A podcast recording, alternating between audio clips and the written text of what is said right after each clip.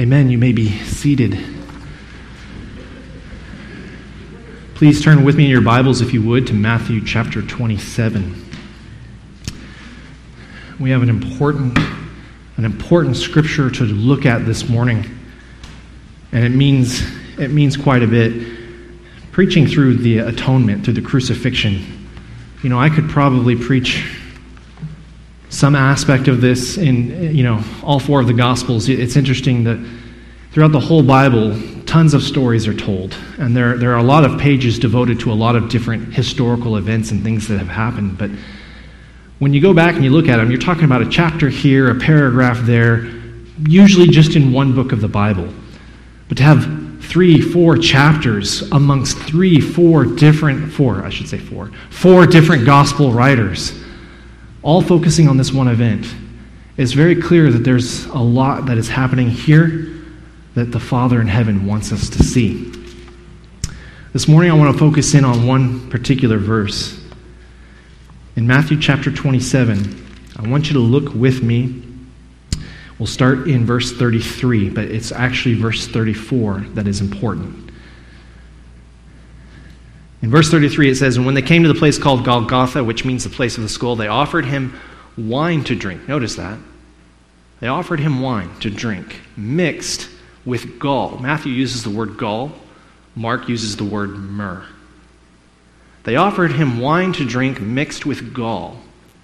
But when he tasted it, he would not drink it. He spit it out. They lifted it up to him on a sponge, perhaps, or perhaps they gave it to him prior to nailing him on the cross. And he did take a sip. As soon as he recognized it for what it was, he spit it out. I want you to jump on down to the end of the passage. Verse 47.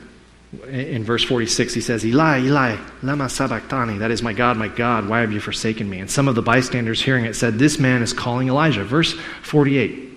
One of them ran at once and took a sponge filled it with sour wine, put it on a reed, and gave it to him to drink. And the scriptures record here, as well as in Mark, that they did actually take a drink of this wine. The first drink of wine he rejected, but the second drink of wine he received. We'll be considering that this morning. If you would, please bow with me in prayer. Father, we thank you for your Son and for the atonement that He made for all of us on the cross.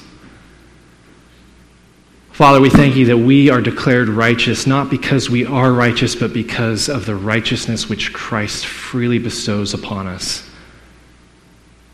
taking away our sins and granting to us pardon and forgiveness. We thank you, Lord, for this covering that you have provided.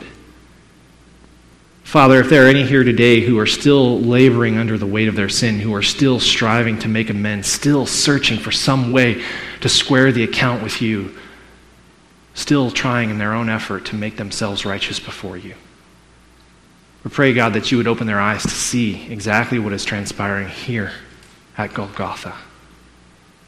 We pray, Lord, that you'd open their eyes to see that there is no way to make right with you, that you have to make it right with yourself and that you do that through your Son. Father, we pray that if there are any here today who do not understand this, we pray you'd open their minds to understand it. We pray, God, you give them faith to receive it. We ask, Lord, that they would trust in Jesus. We pray these things in Christ's name. Amen. In retrospect, the statement should have been totally expected by me, but it wasn't. Instead, the statement came as a complete shock. I was in grade 12, it was my, one of my dear friends at the time who was not a Christian, a fellow by the name of Eric Eccles, and we were sitting there in, just before the start of first period, and he was flipping through the newspaper, the Austin American Statesman, and he turned to me, and the statement he made was, quote, "It looks like God did justice." From Madalyn Murray O'Hair. and I was blown away by that statement. It looks like God did justice from Madalyn Murray O'Hair. And this from the mouth of an individual who didn't believe in God, didn't believe in religion at all. Some of you may not recall who Madalyn Murray O'Hair was. She is the atheist, the founder of the American Atheists Institution.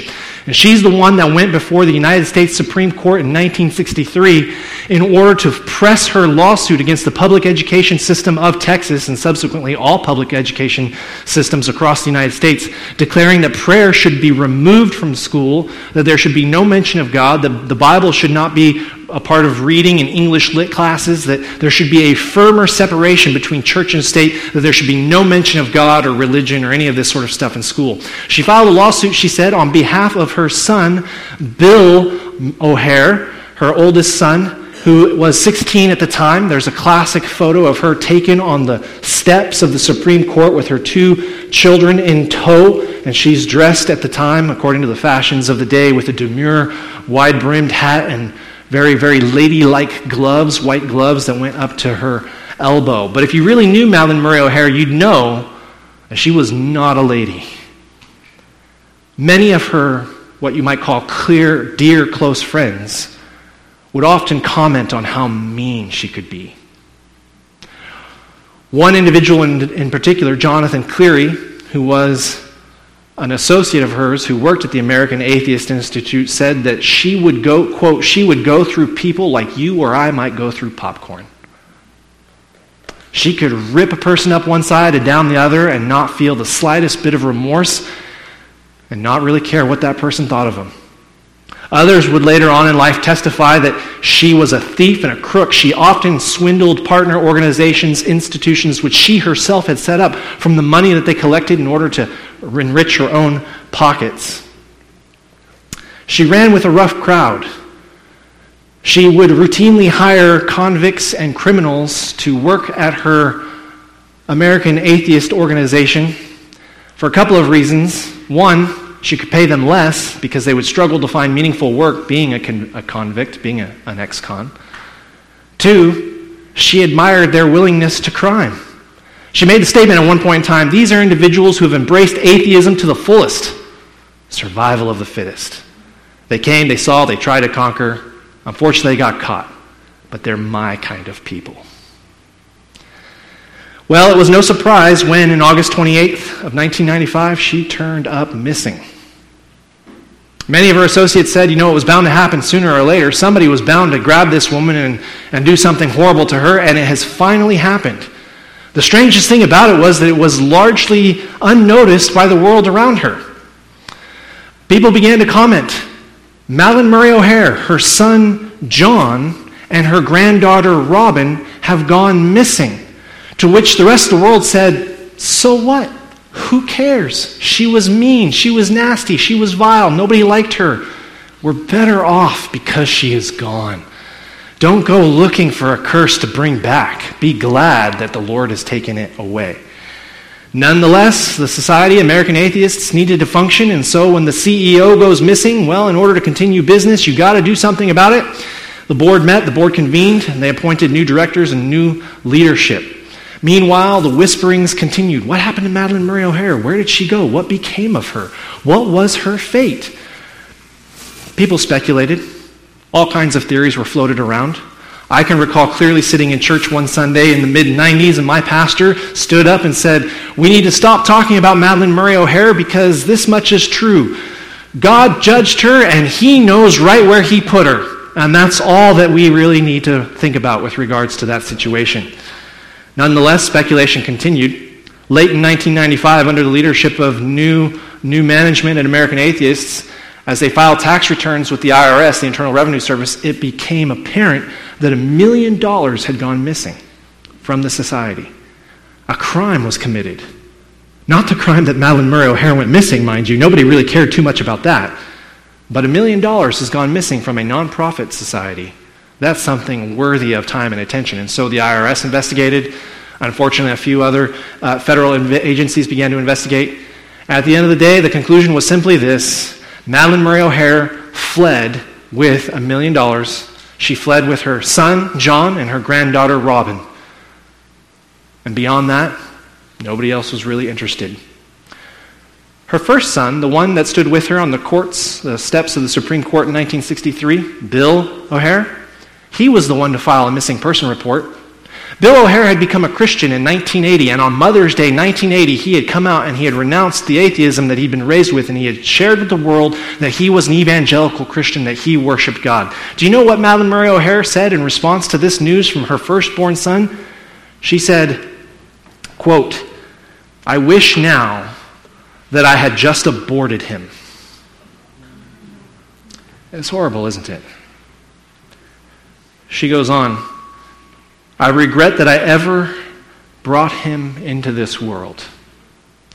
As it is, one could call this a postnatal abortion on the part of a mother, I suppose. As far as Bill is concerned, I totally and utterly repudiate him completely for now and all time. He is beyond human forgiveness. Because Bill had, tr- had decided to trust in a Jesus whom she was at war with. He filed the missing, the missing persons report a year after she had gone missing. The media clamored around the steps of the police department there, downtown, uh, next door to Austin City Hall.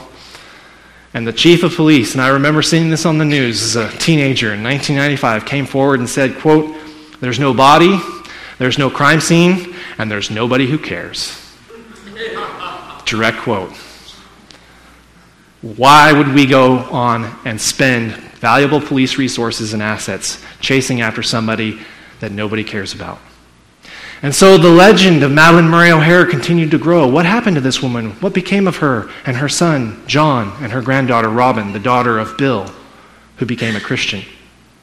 It was one of those things that was gossiped about around the water cooler and became the talk of inner office uh, break rooms and chat rooms. But at the end of the day, nobody really knew. Nobody really knew. And every year on the anniversary of August 28th, it was one of those things that the tabloids, Texas Monthly, Austin American Statesman, San Antonio Express, the Tribune, Dallas Morning News, the newspapers would run it because she was a bit of a famous person in Texas. She was the one, after all, who single handedly did away with religion in the public square, particularly in the public education system. And that made her noteworthy amongst Texas, Texan Baptists, no doubt. And so they would run news reports. And then, about three years after she went missing, there was a reporter who had dug up some of the details regarding her family, who had published a few reports. An individual by the name of John MacCormack, who received a phone call anonymously at his office there in the San Antonio Express News Department, there in San Antonio, south of Austin. And this anonymous caller said something that just shocked John MacCormack. Remember, he didn't really care about Madalyn Murray O'Hair either, but he had published a series of reports just detailing the theft of a million dollars. This anonymous caller made the statement You want to know what, Madalyn, what happened to Madalyn Murray O'Hair? I'll tell you. Look into the whereabouts of David Fry. I'm sorry, Danny Fry. Look at what happened to Danny Fry.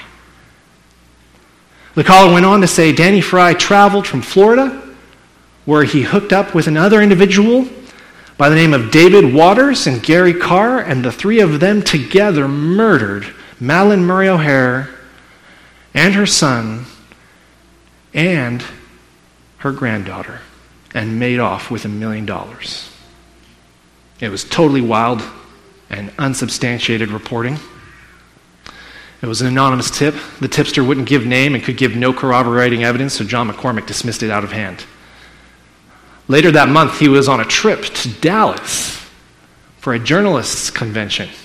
And in his hotel room that evening, he flipped on the evening news, and there was a detective on the evening news by the name of Robert Bjorklund who said it is the three year anniversary of a missing body that has, uh, of a missing person, a dead person, a body that has washed up on the banks of the Trinity River.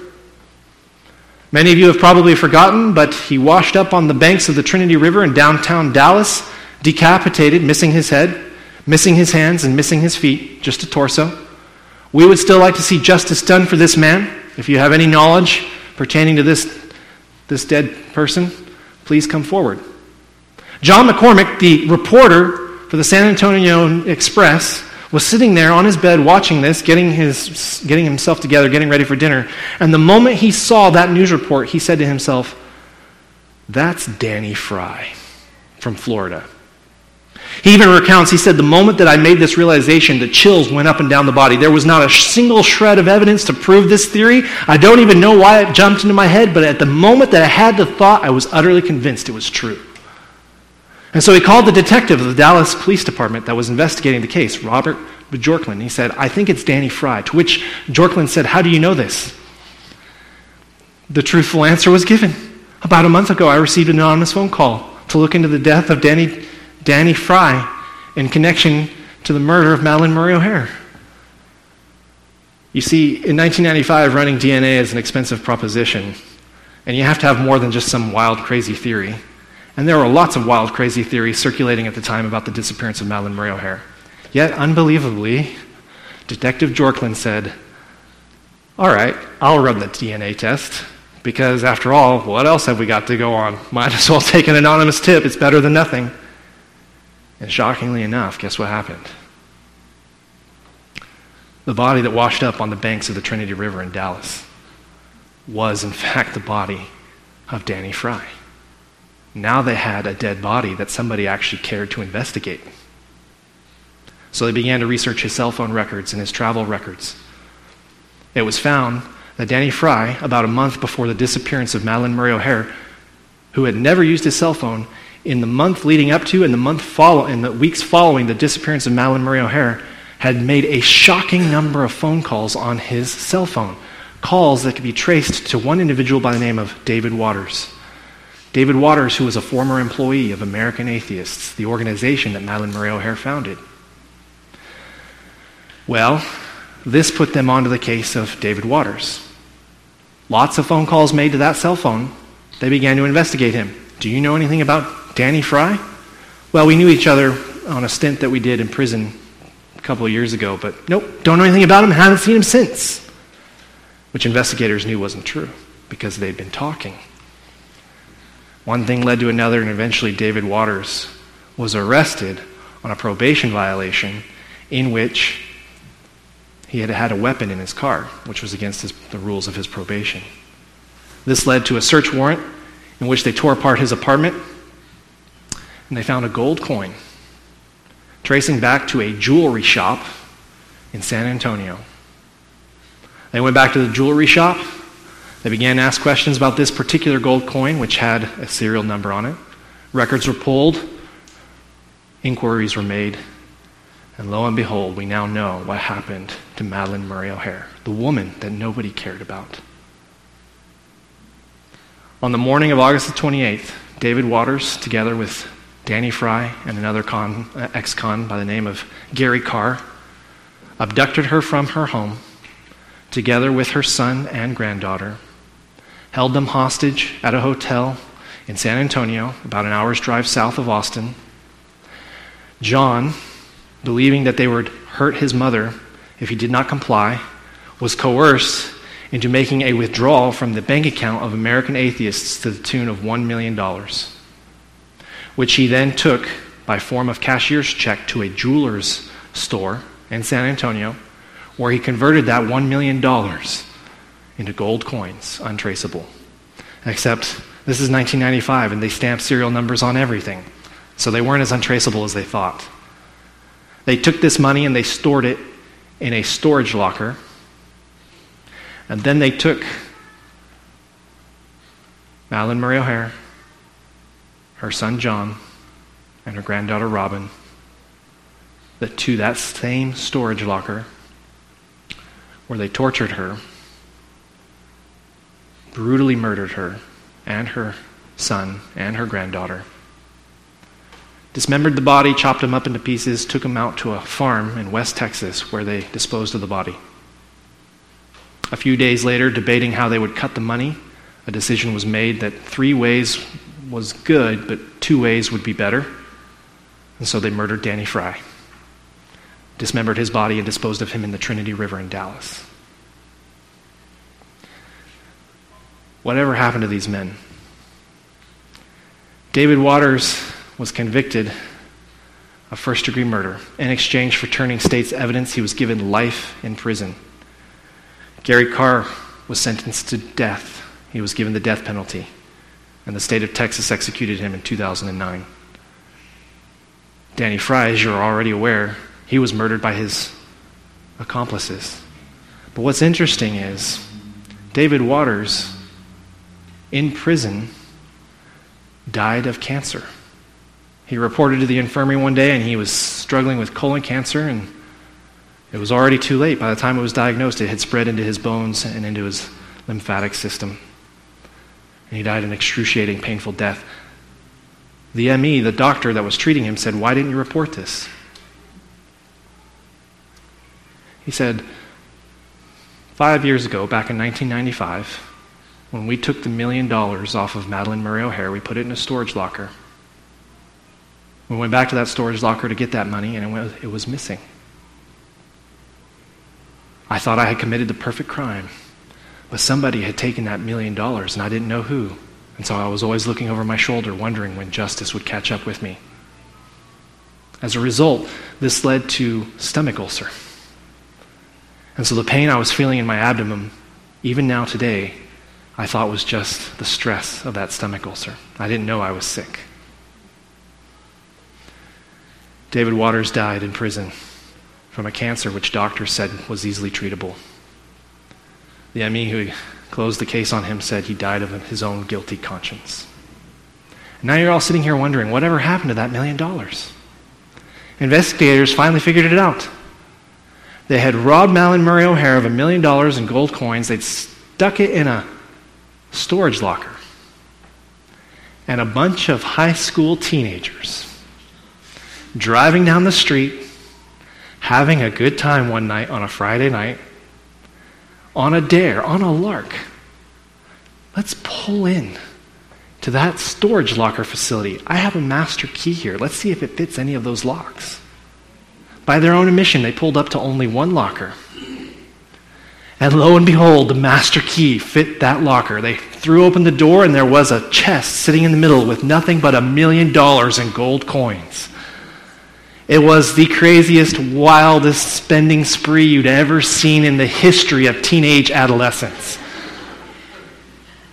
You say, Pastor, that's an interesting story. Why do you tell us all this? Stop and think with me for a moment.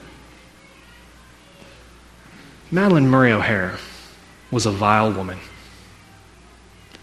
I just told this story about her comment wishing she had aborted her own son. And you all gasped because you know that's very wicked. When she went missing, reporters were asking questions, but not too many questions. And at the end of the day, even the chief of police said, We don't care. We're happy she's gone. Madalyn Murray O'Hair was an unloved, unwanted person that nobody cared about. And quite frankly, when she went missing, the world rejoiced, glad to see her gone. In terms of justice, nobody cares to do justice for Madalyn Murray O'Hair. Nobody cares to see her killers brought to trial. Nobody, that is, except for one person, and only one person. Do you remember that anonymous phone call that was made to the reporter, John MacCormack, at the San Antonio Express News? They have investigated all of the extenuating people who have been associated with this whole thing from start to finish.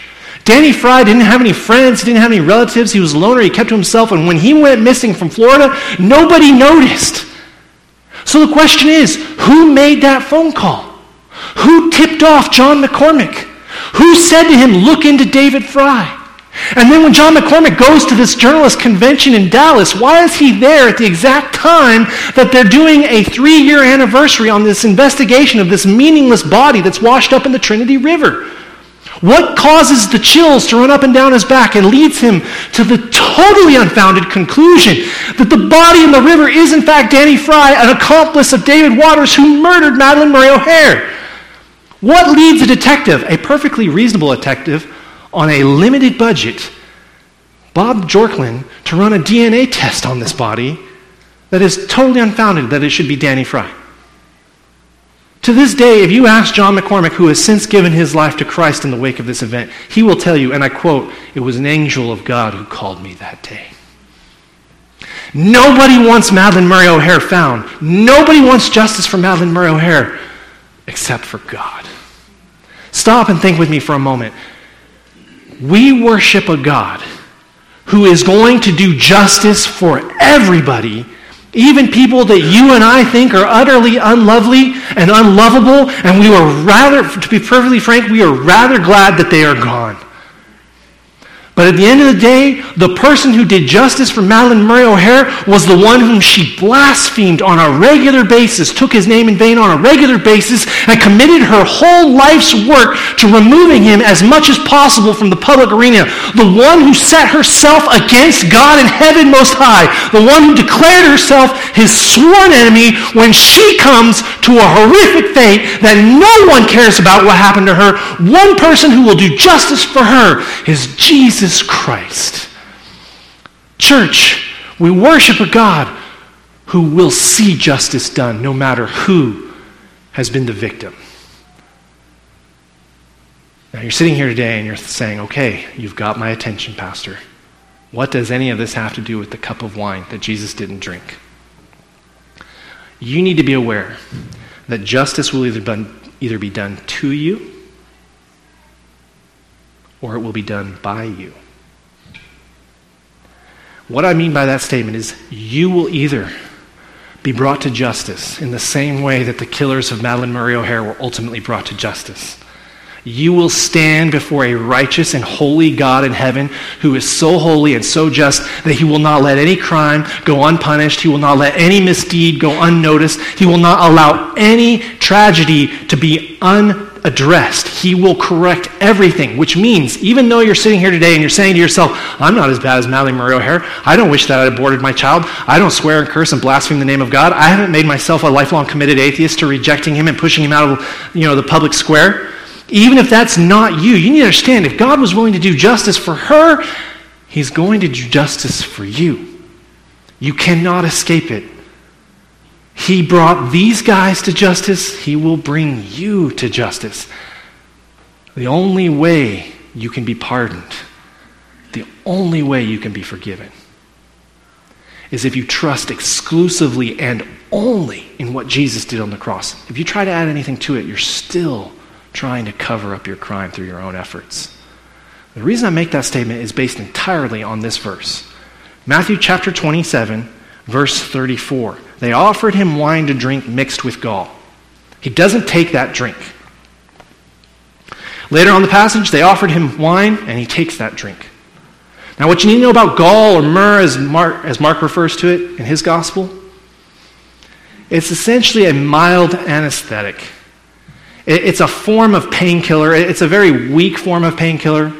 You mix it with the wine, it increases its potency a little bit. It's the best that they had back here in this day and age we have stuff far more concentrated and far more effective with the 21st century medicine advances that we have access to. But it was an act of mercy.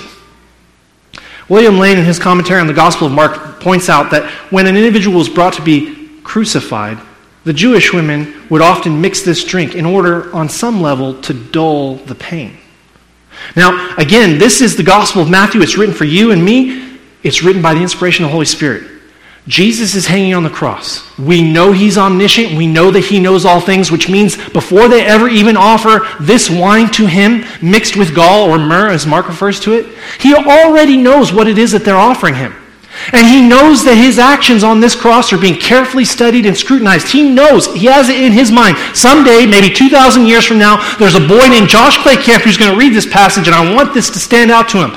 So he is aware of what's happening. As they're offering this to him, he could just knock it aside, but he doesn't, even though he knows exactly what they're offering to him. They give it to him. He sips it so that the gospel writers will notice that he took a sip of it. He holds it in his mouth. He discerns what it is, that it is wine mixed with a painkiller and he spits it out. Now, there's only a little bit of pain that's going to be numbed. If it, if it messes with his mind, his intellectual faculties, it's not going to make him totally drunk or inebriated where he's, you know, totally off his rocker, not aware of what's happening to him. It's a very, very mild painkiller.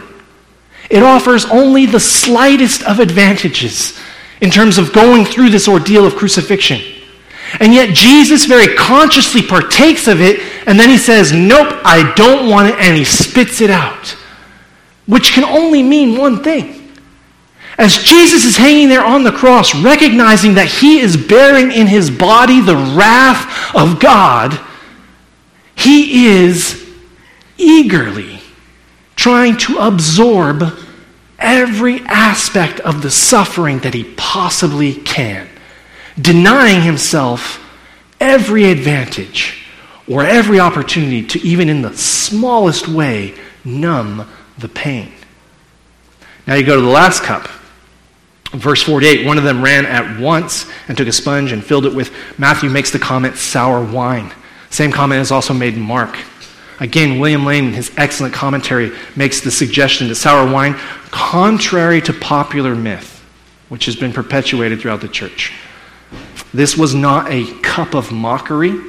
There are numerous extant records which show that sour wine was commonly drank by legionnaires serving in the Roman army. It was commonly given to individuals as a medicinal benefit. It perked you up. I'm not entirely sure what the con- contents of this drink were, but it is clear that this drink would revive you it was more efficient at reviving you than water. They say sour wine. Again, we're not entirely sure why they would call it sour wine, but on some level it had electrolytes or some sort of benefits to it beyond that of just regular water. And if you were beginning to succumb to what was happening to you on the cross, they would offer you this in order to revive you, that you might not die just yet. And what's interesting is numerous other accounts of crucifixions from this time period, the individuals on the cross would always take the first cup. They would always take the anesthetic, and they would always reject the second cup. In other words, they wanted to numb the pain as much as possible, and as it drew time for them to die, as they were about to expire, they would be offered the second drink in order to help them live a little longer. They'd say no to that. In other words, they would do that to bring their suffering to as quickly of an end as they possibly could. What we see here from Christ is number one, he rejects the anesthetic. He's going to feel the pain as much as he possibly can. And when they offer him the second cup in order to uh, prolong his, uh, in order to prolong his life, he does in fact drink that cup. He's going to take all the pain that he can, and whereas most individuals would reject the second cup in order to bring their suffering to an end as quickly as possible, he embraces that second cup in order to live as long as possible. What this means is that Jesus is on the cross actively seeking to absorb as much of the punishment, as much of the wrath of God as he possibly can. That's the meaning of this cup. That's the meaning of what he's doing here. What that means for you and me, though, is that there's one of two ways that we can be made right with God. Either we can embrace Christ and what he's doing here on the cross, absorbing the wrath of God. Or we can reject what Jesus is doing on the cross. We can seek ourselves to sort of make ourselves right with God, which is never going to work. We can run from it. We can deny it. We can say to ourselves, we don't need this. This is for other people. Religion is a crutch. It's not necessary for me but justice will be done, one way or the other. When we step back and we see here a man who is totally innocent being taken to the cross to bear the wrath of God in our place. And then he takes steps to feel that as much as possible. There's no way we can minimize our own sin. We cannot say at the end of the day, what I've done is not that bad or not that serious or not that significant. If Jesus has to die, and if in his death he has to take steps to make sure he feels the full weight of God's fury, then there is no way that you and I are going to ever escape. We will be done justice to, or we will have justice done for us by Jesus Christ. There's two terms here that are often debated by scholars expiation or propitiation. And that's the term that we're looking at as we consider this text this morning. To expiate, from the Latin ex and pariere, literally, God needs to do something to draw something away, to draw, to draw impurity away from a person. That's what expiate means, to draw impurity off of you. And theologians who subscribe to that think that what God is doing on the cross is that He is essentially just trying to take your sin away from you, to break the power of sin, to purify you. Other theologians say, no, it's much more significant than that. It's propitiate. The Greek word, in fact, is hilasmos. It's from Latin propitious, or favorable, as we would translate it today. And what we mean by that statement is that it's not simply a matter of God trying to draw sin away from us and trying to break the power of sin, but it's actually something that needs to happen in order to secure God's favor in our life. And what we mean by that statement is that there was something in God that required him to do justice. He had to exercise his anger and his wrath against sin. And he did that by punishing Jesus Christ in our place.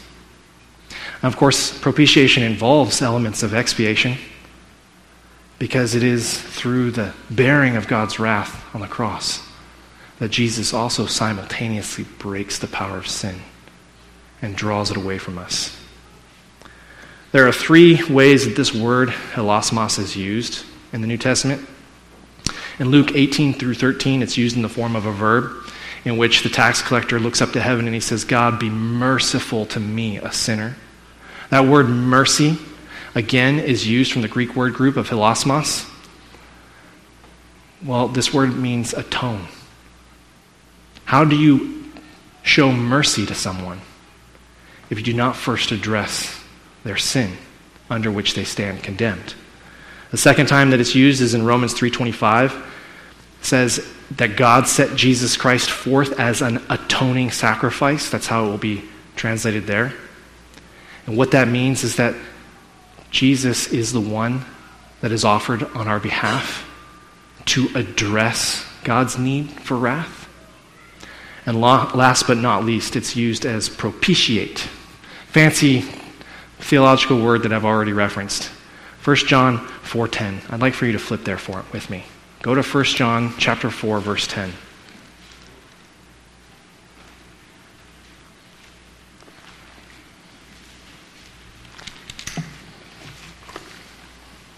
In 1 John 4:10, the apostle John makes this statement.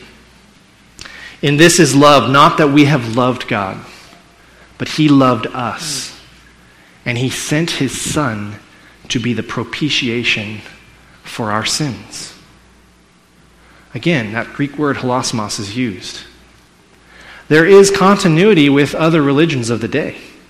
You've all heard of the stories of these island people fearing the wrath of the gods, and so they take one of their children up to the edge of the volcano and they pitch him in in order to calm the volcano and avert the disaster. And, and so we see throughout world history this need to, to somehow avert God's wrath, to give them some other object to focus their anger on. In a lot of ways, this is true of Christianity. God must exert his wrath against the unrighteousness and the wickedness of sin. But contrary to all the other world religions, God sets himself forward as the object to receive his own wrath. There is no other way to quell the wrath of God or to satisfy his need for justice other than to trust in Jesus Christ. Speaking of Madalyn Murray O'Hair, one of the statements that she made numerous times throughout her life was that her greatest fear was not in dying and going to hell. She didn't fear that at all. She didn't accept that there was a hell. What she feared most of all was that on her deathbed, a bunch of Christers, as she called Christians, a bunch of Christers would hear that she was dying and would gather around her and pray, and that somehow it would be conveyed to the world that by some miracle she converted to Christianity on her deathbed, and she absolutely hated the prospect of that. She feared it. She left detailed instructions in her will to make sure that such a thing never happened. She's famous for making this statement. Quote, not that I think he exists, or that I think he is real. But for the sake of you Christers who constantly haunt me, I offer forth this one prayer. If there is a God out there, may he never, ever allow any of you to reach me in my final moments on this earth. God will do justice. Madalyn Murray O'Hair came to a fateful end as a result of the lifestyle of sin that she chose to embrace. God did justice for her, and he granted her her request. There were no Christians in the room that night. There was no one to offer her any final hope. And so, as we come to a conclusion this morning, if you are here today, undoubtedly you've been told over and over and over again Jesus is all about love, Christianity is all about acceptance. There are elements of truth to that. God does love you. We just read it. He loves you. In this is love, not that we love God, but that He loved us and He sent His Son to propitiate His own wrath. Which means that love has an edge to it. And so, as we're gathered here this morning, in church, if you're a guest with us, please understand God is love, but love demands justice. And the only way you can satisfy God's demand for justice is by trusting in Jesus Christ and what he did for you on the cross. Do not live either implicitly or directly a life like that of Madalyn Murray O'Hair. Call out to him now and ask for forgiveness, which is freely available to you through what Jesus did on the cross. Let's pray. Father, if there are any here today who do not know their need of justice. We pray, God, that you would open their eyes and help them to see that they need to trust in what your Son did on the cross. We pray, God, that if there are any here today who have these ideas that Christianity is all about love and it's this sort of undefined, puffy, sort of feel good concept. Pray, God, that you'd open their eyes to see that love requires that you do justice even for someone as vile and as horrific as Madalyn Murray O'Hair, because you do love her.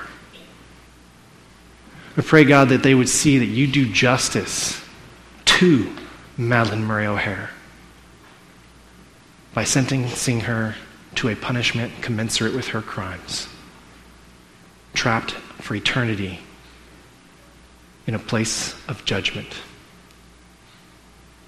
We pray, God, that if there are any here today, that they would know that they would be the recipient of justice if they do not trust in your Son, Jesus. If there are any here today who are still trying to make themselves right with you, we pray, God, that you would remove those illusions far from their mind.